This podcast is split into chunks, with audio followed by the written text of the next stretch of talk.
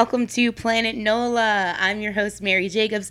This is the podcast where I talk to people in New Orleans that I think are cool or doing cool things, just some folks I'd like to shine a little bit more light on. And today I have a very special guest. I have Davante Lewis with me. Davante Lewis is running for Public Service Commission to be a Public Service Commissioner here in Louisiana District 3, correct? That is correct. That's and correct. I wanted to have him on here to talk a little bit about the role. It's a role that is incredibly important and it is not known. People don't know it. So let's talk about it. Let's get to know it because it affects your life, it affects our community, and it really affects people in our community who it hurts the most, which are our disadvantaged people, people of lower incomes. It's so we really need to be aware of this role in our state, and I'm very interested in you running for it. And I want to learn a little bit more about you. Um, are you you're from Louisiana originally? I am born and raised, grew up uh, in Lake Charles, Louisiana. Uh, then I've spent about four years outside of Atlanta. And then I've been back here in the state for about the last five years in Baton Rouge. That's what's up. And you are running for Public Service Commission. Now, here's my understanding of it as like a very I'm politically in it, but I'm not like super Yeah. You know, I get confused between like Senate and House and all that stuff sometimes. So I'm not that thick. But um essentially you the the role is giving you give oversights to things that affect us as citizens such as utilities Mm-hmm. and You so public service commission. I like that's to- the end that's of my explanation. That's the- that's I know most- other things, but That's the most powerful one. maybe you will- should keep going. I will tell people the Public Service Commission it, it regulates uh, your utilities, water, sewage, uh, broadband, um, pipelines, Mm-hmm. taxi cabs. Um, it has a lot of regulatory jurisdiction under them. They, I, I'm a nerd, so I like to do quick facts. Uh, they have. In the 1984 Constitution, made themselves an independent branch of the executive branch of government. Uh, so they have so much power that, let's for instance, the legislature wanted to start enacting policies around um, regulating your utilities. Uh, the PSC has sued the state multiple times and won Because they're like, you're stepping on my toes. This is mine, and so that power solely lies in the hand um, of the PSC. Um, sometimes not even in the judiciary because we've made it part of the executive branch of the functioning. Mm-hmm. Uh, so you can't even sue the PSC to take them to the the court. so why don't people know about the Public Service Commission? because people don't want them to know about the public service. That's what I. That's what I would like to understand. If you are Entergy, so we are, we have what's called a regulated monopoly. Um, and so oh, I'm aware means- of this. Yes. So for those who may not know, a regulated monopoly means like unlike Facebook or Meta or, or, or Amazon or Google, these are monopolies that exist, but they aren't regulated by governmental entities. So, for instance, Entergy Louisiana, let's use them as the, the big bad wolf because they are. Uh, they are regulated by the PSC, which means the PSC controls their profit margin. So even though they have private shareholders, the Public Service Commission every year says this is the maximum amount of money that you can bring in for you and your shareholders.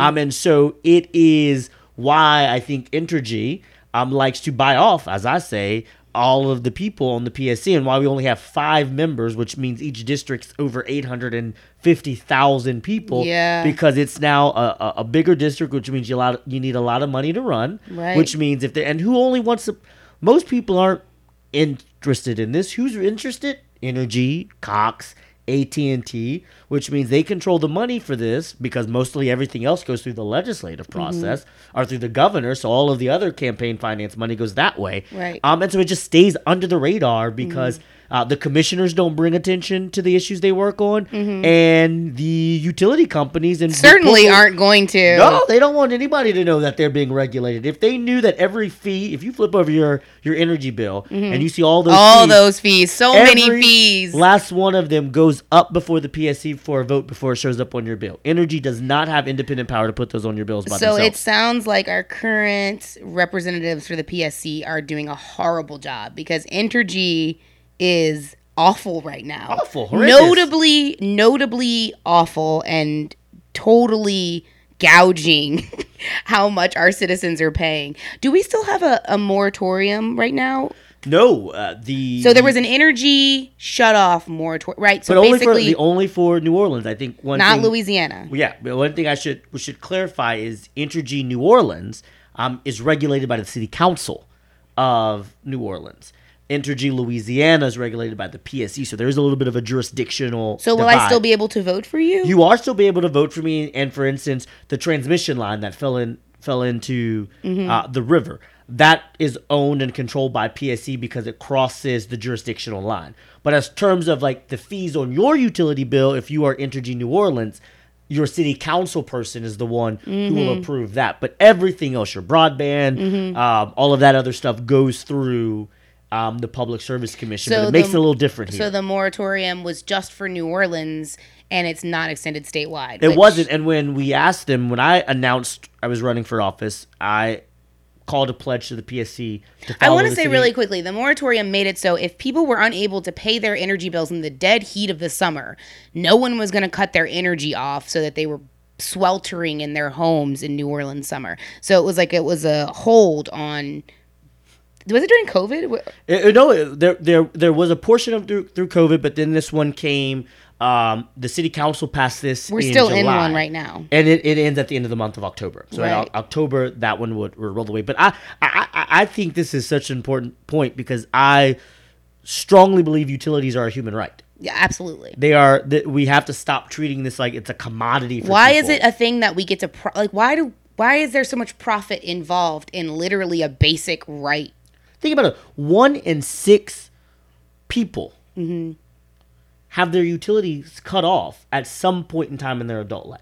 When, when I say utilities are a right, uh, we think about how many people died in Hurricane Ida not because of drowning or wind Trees damage, down, yeah. but died because The heat they exhaustion. they heat died because they were trying to keep their medicine Cold. cool in their house and put in a generator and and and poison themselves with carbon monoxide. Yeah. It- it is and that's why I strongly believe not only that we need a moratorium in statewide, I want to put a ban on utility cutoffs. Yeah. Because I don't believe a for-profit entity should be determining someone's life. Absolutely not. And, and so that's why I've been working and I support um, the resolution that was filed in Congress three weeks ago by Congresswoman Tlaib of Detroit and Bush of St. Louis and Presley um, of, of Boston and, and Bowman of New York City to make sure that we put this ban in federal law as well. Mm-hmm. Um, and, and just say, like, you know what, we're not going to play with people's lives um, Yeah. with utility cutoffs, but that's what Entergy does. They, they run around and, and they threaten people. And, and, and well, they got- also have a monopoly in Yeah. our state, and so what other options do people have but to work under their restrictions? And, and we don't think, and so we'll hear, and we've heard the current commissioner of District 3 talk about, well, Louisiana's bills aren't that expensive. We actually have some of the cheapest utility rates in the nation. And, and I tell everybody, pause when you hear that because it's an Entergy talking point, and and there it- it's what I call half truths. So in terms of the flat rate, yes, but what Louisiana does, just like we've always done with higher education tuition, we we, we have a low tuition rate, but then we add all the fees up Yeah. and then that's what Entergy does. It's it's a low it's a low rate on usage, but there's nothing but fees. So many fees. And and and we are the most impoverished state in the nation. Just came out um, two weeks ago from the U.S. Census uh, data fact book. Um, and plug for my job. If you go to the Louisiana Budget Project, you can read this fact book. um, um, it, it it showed that twenty nine percent of our population lives in poverty. One third of every child born in Louisiana is born into poverty.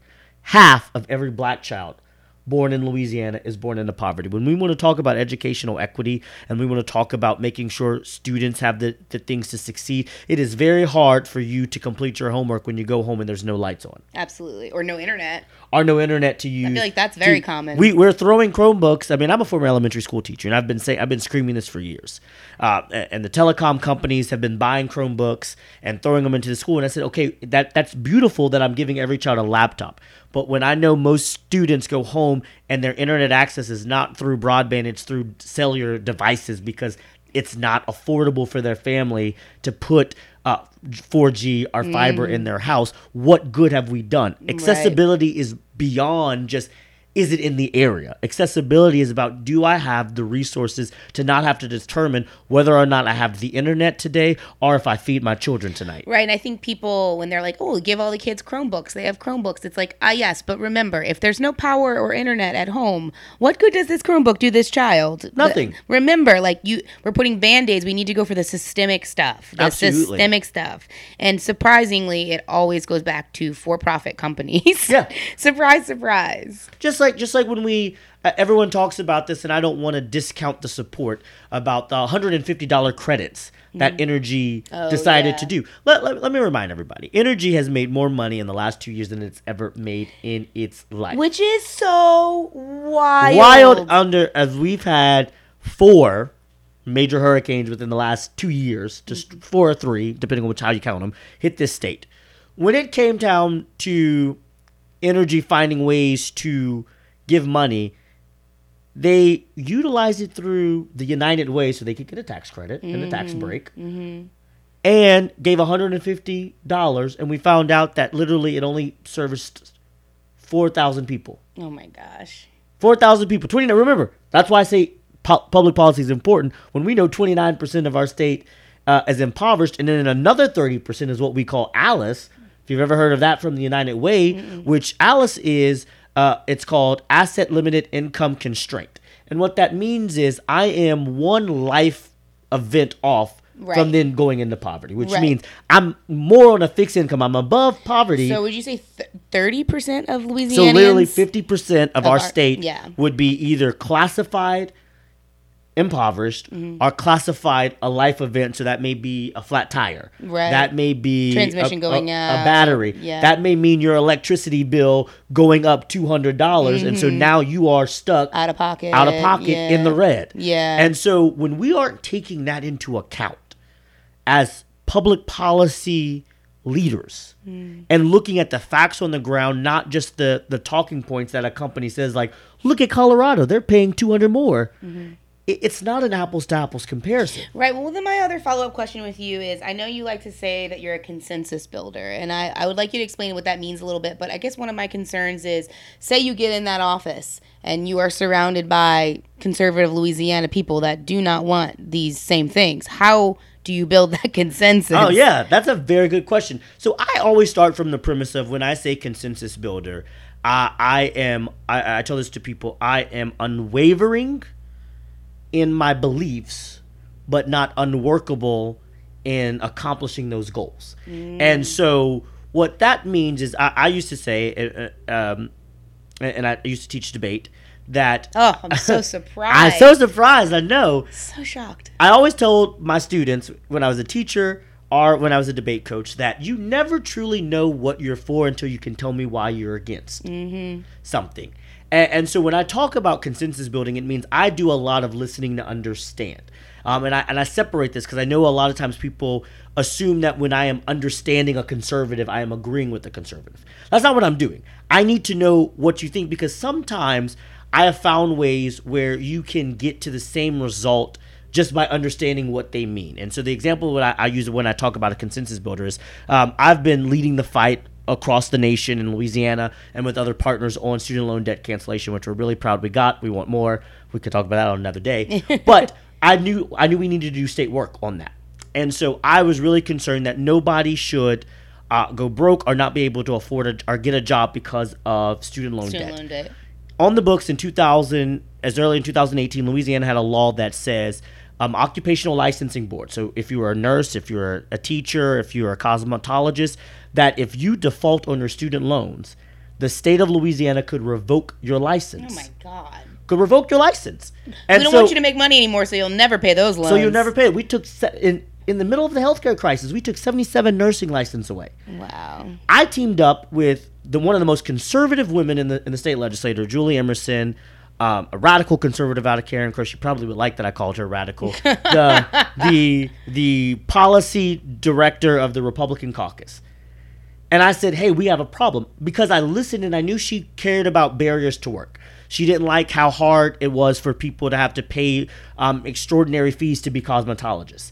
And so, even though I was coming from the I don't believe college and debt should cost you your job. And she was basically like, we should make it easier for people to work. Because I understood her, I built a consensus and made progress on a policy.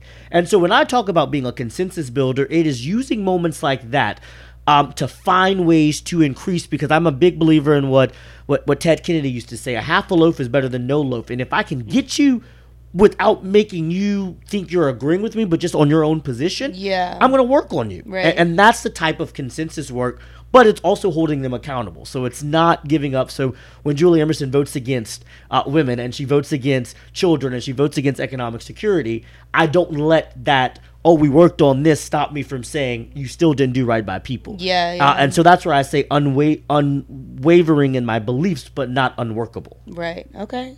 And so, how are you going to do that in the Public Service Commission? Well, I think it's it's the same approaches. We hear the same things about concerns about utilities. But I think what, what what we've seen is the conservatives when they talk about renewable energy talk about the cost and they talk about investments only in terms of the company and not what's on us. Um, let's be very clear. We know uh, Louisiana has some of the highest cancer rates because of our petrochemical plants. We know that uh, health is directly tied to economic status. Economic status is directly tied to where you live. Where you live is tied to environmental justice. And so I always say uh, environmental justice is racial justice, is economic justice. Yes. You cannot work on one issue and not work on the other 2 Uh, and so I think the way that we have to start doing this is calling that out. Um, and and what we need in the Public Service Commission more than anything, when you're in the minority, because let's be real, there'll be if I'm elected, I would be only one of I'd be one of two Democrats out of a five Right. body member. Right. So I'm, I'm, I'm entering the minority. No no doubts about it. No secrets about that. Part of the job of the minority is to be and use the bully pulpit to inspire their people. So I may not be able to pull Commissioner Mike Francis, who represents Southwest Louisiana, or Eric Skrmetta, who represents um, parts of Orleans and, and, and some of the Florida parishes. But when I start telling people that, hey, you know, today we're voting on Entergy's profit margin, they they are relying on people not knowing. Right. And part of the job of the minority is to expose what the majority is doing. Right, right, right. And so a commissioner can't just say, "Well, I sat there and I I voted against them and Mm. I told them they were bad." No, you have to be active Mm-hmm. because what I've always told people is apathy in leadership builds apathy in our community. Mm-hmm. If you're an apathetic leader who just is resolved that you're in the minority and nothing's going to change, your community and the ho- holistic community responds to apathy the same way. Mm-hmm. But when you are out there, I, I, I mean, we can look at our friends in Texas. There is no Beto O'Rourke without Wendy Davis doing a, a, a 17 hour filibuster. Absolutely. Her deciding to raise her voice inspired portions of Texas who were unaffiliated and un, and disillusioned with the process. And now they got in and we almost beat Ted Cruz in the Senate and we may beat uh, uh, Greg Abbott in the governor's race. But that's the type of work you do to start making change. I you got to be in the fight with people. I feel like politics are becoming cool again. Um, yeah. I mean, there's no other way for me to say it. Like, frankly, I think social media has given so much leverage to the younger generation to finally get it and Right. to like. I mean, th- this podcast is not political, but it's incredibly political. You are the first politician. Well, that's not true. We had Bob Murrell on here, but he wasn't actively running for anything Right. when I had him on. Um, Love him. Shout out to him. Yeah, Shout out to you, Bob. He's the best. Did you grow up with Bob? You know Bob? I know him. I mean. I know him from speech and debate, so I, I didn't know if you knew from that. Um, but anyway, uh, what was I saying? Oh, so we've not had someone who's actively running for office on here for a many a reason. Um, but essentially, like this podcast is just inherently political because I'm inherently pretty political. But life is. What I told life people, is life political. Is political. But people don't want to be political because they are afraid of being controversial. They're afraid of being disliked. They're afraid of not ple- people pleasing or, you know, all the Right. things. And I feel like politics are finally getting cool again. because I think it's, it's the moment for people to realize that it's time. Um, and what I say is, so I, I'm a I'm a I'm an activist by heart. My my background has been activist politics, but it is time for us to be in the radical business of I say of telling the truth. Yeah. and, and when we tell the truth, um, it shakes things. I, I often tell people I have been more interested in my career and in what I'm doing, and even running right now, that our objective in leadership, whether it's nonprofit leadership or whatever it may be, is to build power for people rather than centering around people in power. Because that is how we are responsive to what is happening. And I think this moment That's is, how you get people back too. yeah, this that's how you get people back this to it. This moment requires us to say at this point. uh, I, I, I mean, I, I, I hate that I quote him, but, but it, it, I think it fits this moment of us being radical truth tellers. In the words of Donald Trump, Mm-hmm. what the hell do we have to lose? it's true. It's really true. I feel very backed up against the wall lately. Right. So, so what do we have to lose by finally calling out the system and ensuring that we are being responsive to people because right now our environment is the worst it's been, our economy is the worst it's been, people's economic stability is the worst it's been. And and what are we doing? We are circling the wagon and we are watching the 1% get richer and richer every well, single day. I am looking for leaders like you who have the energy to lead in the way that I want. So, what we do is we start looking for leaders and supporting them and building them up. As as a, for me as the outsider that's not actively running for anything. Well, that's what I do. I that's I just got mad as hell and said I'm going to do it because I asked Hell myself yeah. the question: if not me, then who? That's so Um, and so that that's why that's why I said like I I have been um in politics a long time, so people would look that up. But I have always been someone who has never put my purpose before privilege. Yeah. Um, and, and when I say, I'm sorry, never put privilege before purpose. Uh, and what I mean by that is, uh, many people, if you met me 15 years ago, would have thought I would have been some big DC lobbyist by now. And I said, that's not where I want to be because why am I going to, why am I going to go be a lobbyist for Walmart when I know Walmart doesn't represent um, or, or care about low income people the way that I do? Like I cannot ever. That's why. That's why every job I've had has been in the nonprofit sector Right. because I've never been able to work for a corporation or, or, or in the private sector because of how I feel it does not value people. Now that's a personal choice. I don't. I, I, I'm not faulting people who have made different choices in their lives, um, but but that is that that is me, and I think that has been. Uh, the problem is oftentimes it's not rewarded. And I'll be very honest. This race has been hard because there are people who have worked with me for years who will whisper and say things. But somebody told me today, they said, you know, I was talking to somebody who's like, I, Davante's a, a brilliant mind. He's a fierce advocate. The only reason I'm not sure is he's maybe too independent. Oh my goodness gracious. we have to take a break. Yeah. We'll be back. Hello, it's your host, Mary Jacobs. I'm sitting here with my producer, Carrie Mulder, and we are so excited to be bringing you Planet NOLA this episode and every episode. We really believe in this podcast and the work it's doing in New Orleans to build community, to reach out to people, um, and we really love what we do. Yeah, we love our guests, we love our audience, our listeners, we love each other. It's just a big love fest. So if you love this podcast and you believe in what we're doing, it would mean the world to us if you considered subscribing to our Patreon. We've just launched it.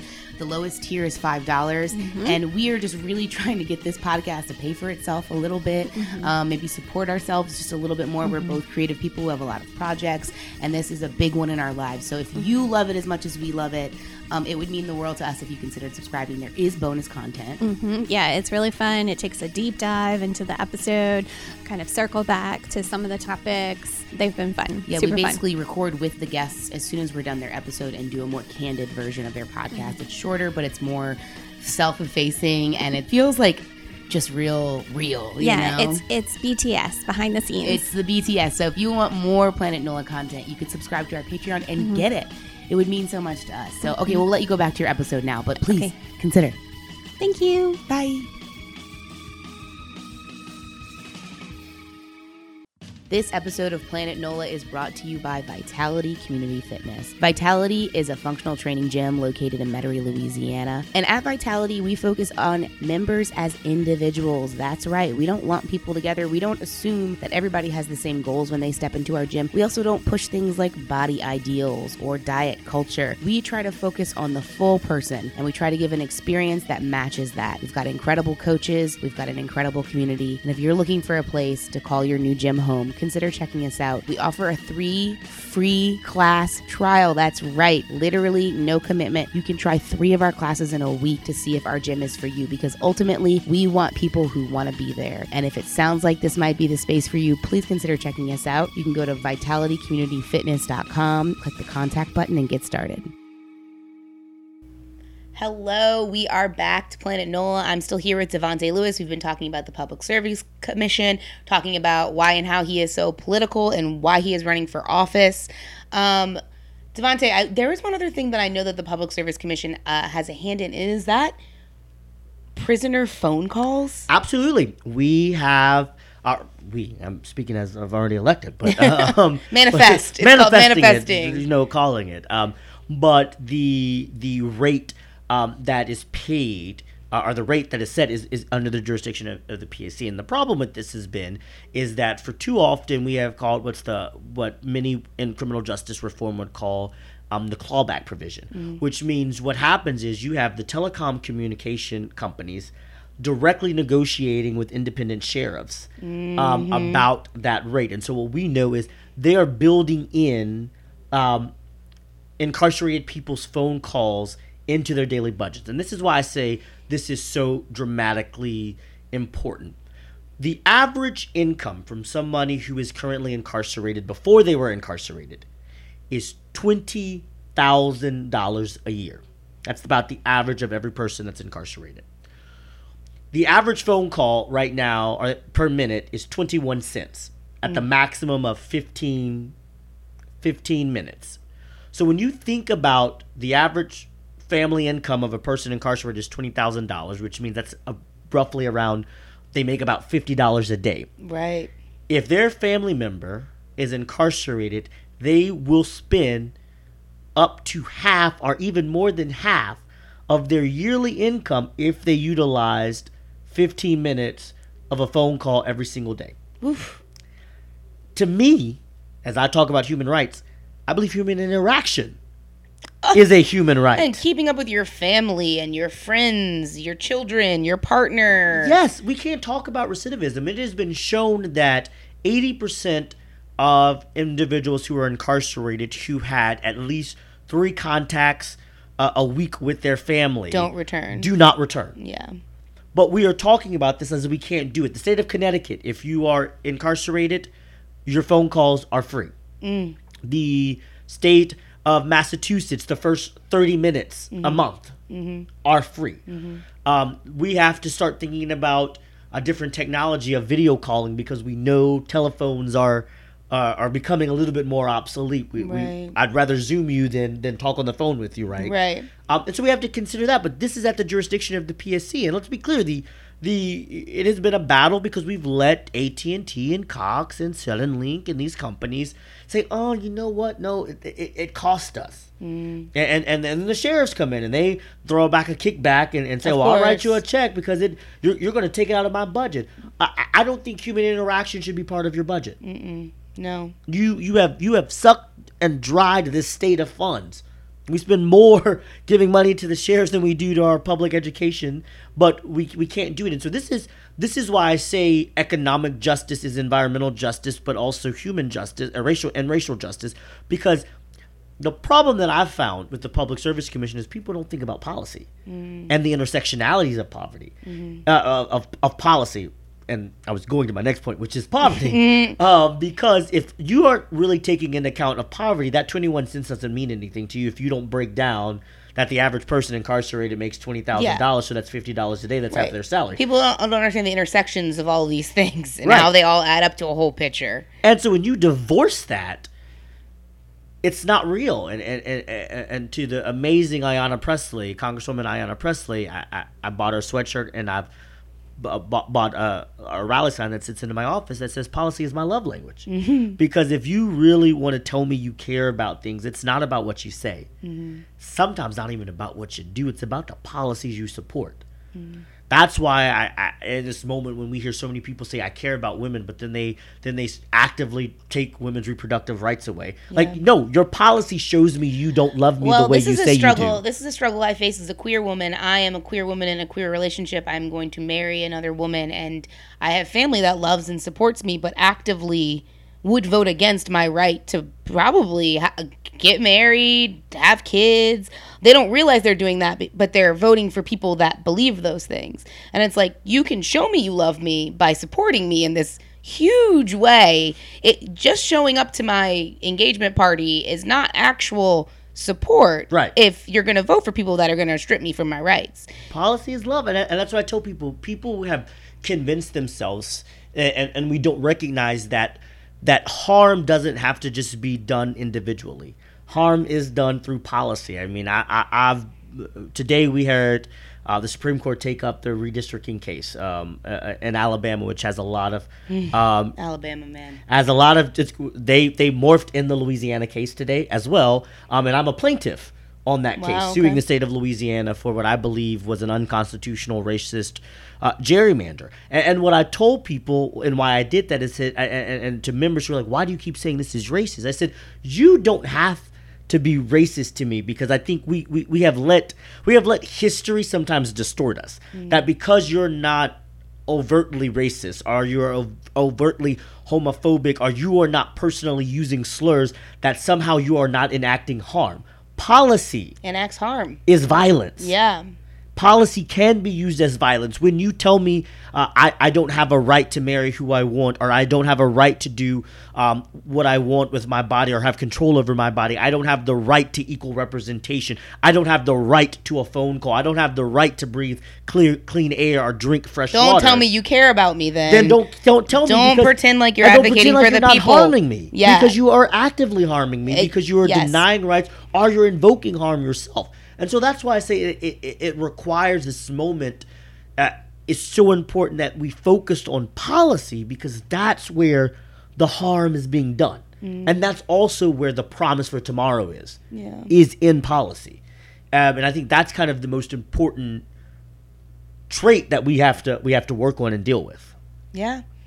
I mean, I hear you. I'm right there with you. It seems like our politics line up pretty pretty well. I'm very radical and I, I was curious like I was like I'm definitely need to ask you about the prison call situ- situation because I'm a huge advocate to break apart this for-profit prison system that runs our nation Yeah. and Louisiana is disgusting with what we do with to our prisoners here. Alabama, oh my god, when you said Alabama, I was thinking about what's going on there with their prisoners. Right. They're they're currently having prisoners on hunger strike because of the I mean, I call it slave labor. It is essentially the labor these people do in prison. They make what pennies, like Yeah, they, think about quarters it. an hour. It is disgusting that I don't know if most people know this. When you come to the state capitol, and I'm there a lot advocating for for for our causes, the the cooks in the kitchen is prison labor. Whew. The when there is a water spilled in the hallway of the capitol, it is incarcerated individuals who mop it up. When members finish a committee hearing where they may have vote against the very people telling them you have no rights to be to not be put in solitary confinement and they leave their the bill on the desk They go clean it up.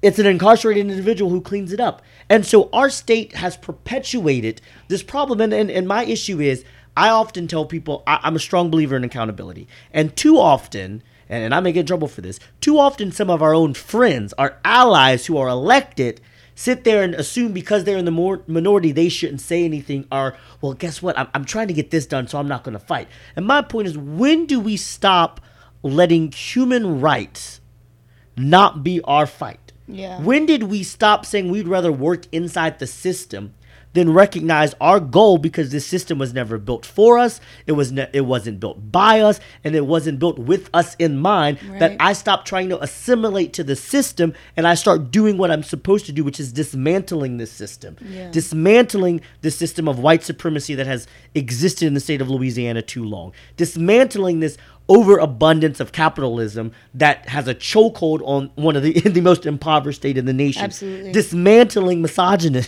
that has that has ruled our state. And I tell people when we say, well, well, that's the way things have been. Yes, it was done that way without a lot of us. Uh, and and I tell people I am not interested in getting a seat at your table. Mm-hmm. I'm interested at being in a room where the table was made for me to be at, and now I can participate. Mm-hmm. So I'm not trying to just And I had a say in how that table was it. made. Yes. Right. So I'm not just interested in just getting in these spaces and then sitting there because I still wasn't made for this space. I'm interested in saying, how can I get other people in this space? Who else should be in this room? Not just now me. And so I think that is the that is the long term work. And, and and I say this a lot. I say we have to return to what I like to say the dare to dream. That we got to dream that things can be better. Absolutely. And and and that doesn't negate um, struggles. I like to say um, I don't believe in optimism because optimism is a feeling.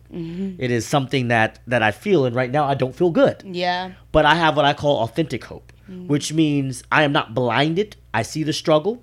I know uh, the the the barriers, but I am hopeful that if I dare to continue pushing on, that one day I may not see it. Somebody else will reap the benefits of the fights that we took on in this moment. I mean, that's how every movement starts. Right. There was a world where we had slavery. Women couldn't vote. Gay people couldn't get married. Gay people could go to jail. f- Like all of these movements have started at some point. And what is people are becoming desensitized to the struggle and i think it's because we get an overabundance of information most of the time because Yeah. of the internet but people are becoming desensitized to human rights violations which is what we're saying so it is important that people are loud in making the fight. So I really appreciate you making the fight. And I feel like it's really easy to focus on, you know, the struggle. But what I'm going to ask you to do now is focus on, I think it's Octavia Butler or Audre Lorde. Basically, they're like, they say something about like activists shape, like they make fantasy reality, right? Right. So the idea is if you can make something exist in your head as a fantasy, it can then exist in reality only through the work. You have to imagine it first. So, this is you, this is your public service commissioner role. You have accomplished every single goal that you've set out to do. What does it look like? Absolutely. I like to say, I love that quote that you just mentioned. And I like to say, every policy is possible. I mean, I think we forget that sometimes. Is Mm. Absolutely. It, it, it, it's possible. Now, plausibility, that's a different We're- conversation. right now sometimes. we're we're scraping to be heard Right. and it's like once we get in there you know like once we're getting in there we're gonna be able to scrape to get it done Absolutely. So, so my possible is one that we have moved to 100% renewable energy by at least 2035. Um, that falls in line with the Louisiana Climate Action Plan, but that means we are using um, solar and wind and not falling for the the the the the kind of new energy catch item of the day, carbon capture, which we know still produces a lot of significant problems. I think also we have as a, what I call the ratepayers bill of rights, where we are examining and ensuring there are not excessive fees, where we have fixed billing for our people with disabilities and our senior citizens because we know most of the time they're on fixed income and a hundred dollar change in their utility bills is not right. We make we have fixed billing for them in other areas. Why can't we do it in utilities? Mm-hmm. It's also a as I talked about earlier, a more a complete ban on utility service cutoffs. That's not the way to recoup money. I don't think you you practically push people to death to try to get paid. Um, in that, it's also building competition. So it is breaking up the monopoly, but not just deregulation, because I think a lot of people realize when you add competition to a utility company, it, it requires a part of deregulation to allow these other investor owned billionaires to come in. I, I'm not 100% in favor of that. I think there's a spot for it, but it has to be regulated. But it's about municipalization. Let's give utility service back to local governments and local power because you are going to be more responsive to the needs um, when you are when you are owned by your local entity rather than a shareholder or a for-profit company. This requires tackling corruption, which means completely eliminating the ability of entities that are regulated by the PSC to donate uh, to candidates and elected officials on the PSC. that is so nuts that that's allowed Wildly allowed. Let me tell you, 80% of the incumbents' money right now comes from entities that are regulated by that i mean that's american the- politics Right. just generally but it when you hear it you remember every time it just should not be that way it just it- should not be that but let's way look at it. Louisiana, to its defense, recognize that in other places. If you're on the gaming commission, you're not allowed to to, to collect money from oh casinos. because gambling is bad if you're on the race, if you're on the uh, the, the the horse the horse race tracking commission, you can't accept money. because gambling is really you can't bad you can't accept money from that. But for some odd reason, if I am doing the same type of regulation that the gaming board does to a casino, and I'm doing it to a utility company, all of a sudden their executives and them can give me money. It doesn't make any sense. It doesn't. And that's the life threatening. But we have the power of keeping people alive. Yeah. Um, so I think that that's that is the possible is we can root out that corruption. Uh, we can root we can root out that those, those laws, and we can talk about maybe public, uh, which I believe needs to happen, public financing of campaigns in the state of Louisiana um, to to ensure uh, more participation. Um, also ranked choice voting because we know that's how they that's how they they bully this race is that they will Entergy will will will have their back candidate, but then put in another candidate at a lower level, but give them enough funds to hopefully Bump them. bump them up so then it's it's their choice whatever Right. um, and, and then lastly it's, it's it's investing in green jobs and cleaning up our grid i mean 85% of our our grid is used by natural gas 3% renewable Entergy we know renewable is cheaper it is better for our environment better for our health better for our economy but we're choosing not to do it because energy wants to sell you the highest Yeah, product profit, because yeah. because gas is natural gas is going to be higher, which means their bills will be higher, which means they hit their profit margin at an easier rate. It's going to be much harder. And so it- this is this is the path forward. That's the Louisiana. It is a Louisiana where we are not um, something that we haven't talked about. That is that I think is one of the most important traits of the Public Service Commission is they are in charge of pipelines and eminent domain. So when a pipeline wants to come and wants to steal a farmland in St. James or St. Charles Parish, or wants to or, or wants to cut through Cancer Alley and the river parishes. Um, there's no process really for people to say, "Hey, I don't, I don't want that pipeline." The, the company can come before the PSC approve it, and guess what? You find out after the fact that guess what? The government now has taken 15, 15 feet of your land to put a pipeline that could blow up your house if something goes wrong. Yeah. Um, and so for me, it is changing that process. That no, there needs to be an intervention phase. Yeah. and that the public The people should and the have people a say. should have a say whether or not a pipeline comes through their community. And so that is what we can have in Louisiana. And even though that myself, if elected, I am a strong believer in admitting that and, and not giving false promises that one elected official, one person, one election will make the difference. I'm going to be very honest with that. Electing me doesn't mean we, we hit all these goals electing me doesn't even mean we can get all these goals. But what I can do is I can ensure that we keep the conversation because as we know, it sometimes you got to chip. You got to you mm-hmm. got to chip chip chip away and my mm-hmm. that's what my point about being a consensus builder earlier was. I may not be able to bulldoze that brick wall right away, but I'm gonna beat it down brick by brick as as, as hard as I can. Yeah, you got a lot of fight in you. That's very obvious. Yeah, I don't. I don't give up. My mama will tell you. I'm one who. um, I have never been in, in when I was in high school. Um, my motto was question authority, and and, and I'll briefly. Oh my god, that's you. my motto now. That is my motto, and, and, and I'll briefly tell you what that means for me. So I was in my senior year of high school, and we had uh, the consent decree, which desegregated um, Calcasieu Parish, and what we were doing was busing students back and forth. My high school had become overpopulated. There was a bond up to add a ninth grade campus, do all those capital improvements, whatever. The school board president came to my my class to try to convince us to be the face of ending busing. Um, he forgot that I was the president of the debate team. So of course I wasn't letting that conversation go out of its way. Yeah. Um, and finally he stopped the debate and he looked at me and he said, Davante, like, why do you care so much? Mm-hmm.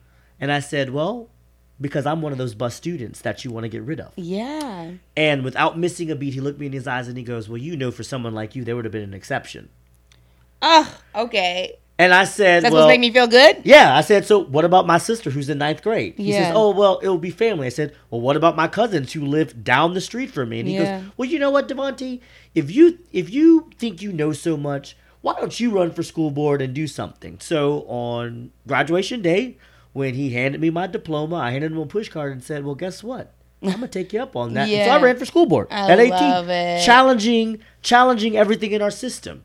Uh, I was student body president of McNeese State University during Governor Jindal's time, Mm-hmm. and I was one of the f- only people, students at the Capitol, screaming about these tuition these tuition increases are going to harm people. These budget cuts are going to harm people. You've been fighting the fight for a long time. Yeah, I, I'm at the Capitol even before I run, saying fighting against CRT, fighting for minimum wage and healthcare because, like I said, I, I, my personal email, and if you ever get an email from me, you'll see it. At the bottom of it, it says, passion without action is a wasted emotion. Yeah. And the passion that I have calls me to act and, and that's been in various roles. Well, that is clear, Davante Lewis. All right, we're running out of time. I've got one last question Yeah, for you. let's it's, go. It's the same last question I ask every member, every every guest on our show. And this show is about people in New Orleans that are doing cool things that I think are cool. Just some people that need some more light shined on them. Who's the first person that comes to mind when I tell you that you think I should have on the show?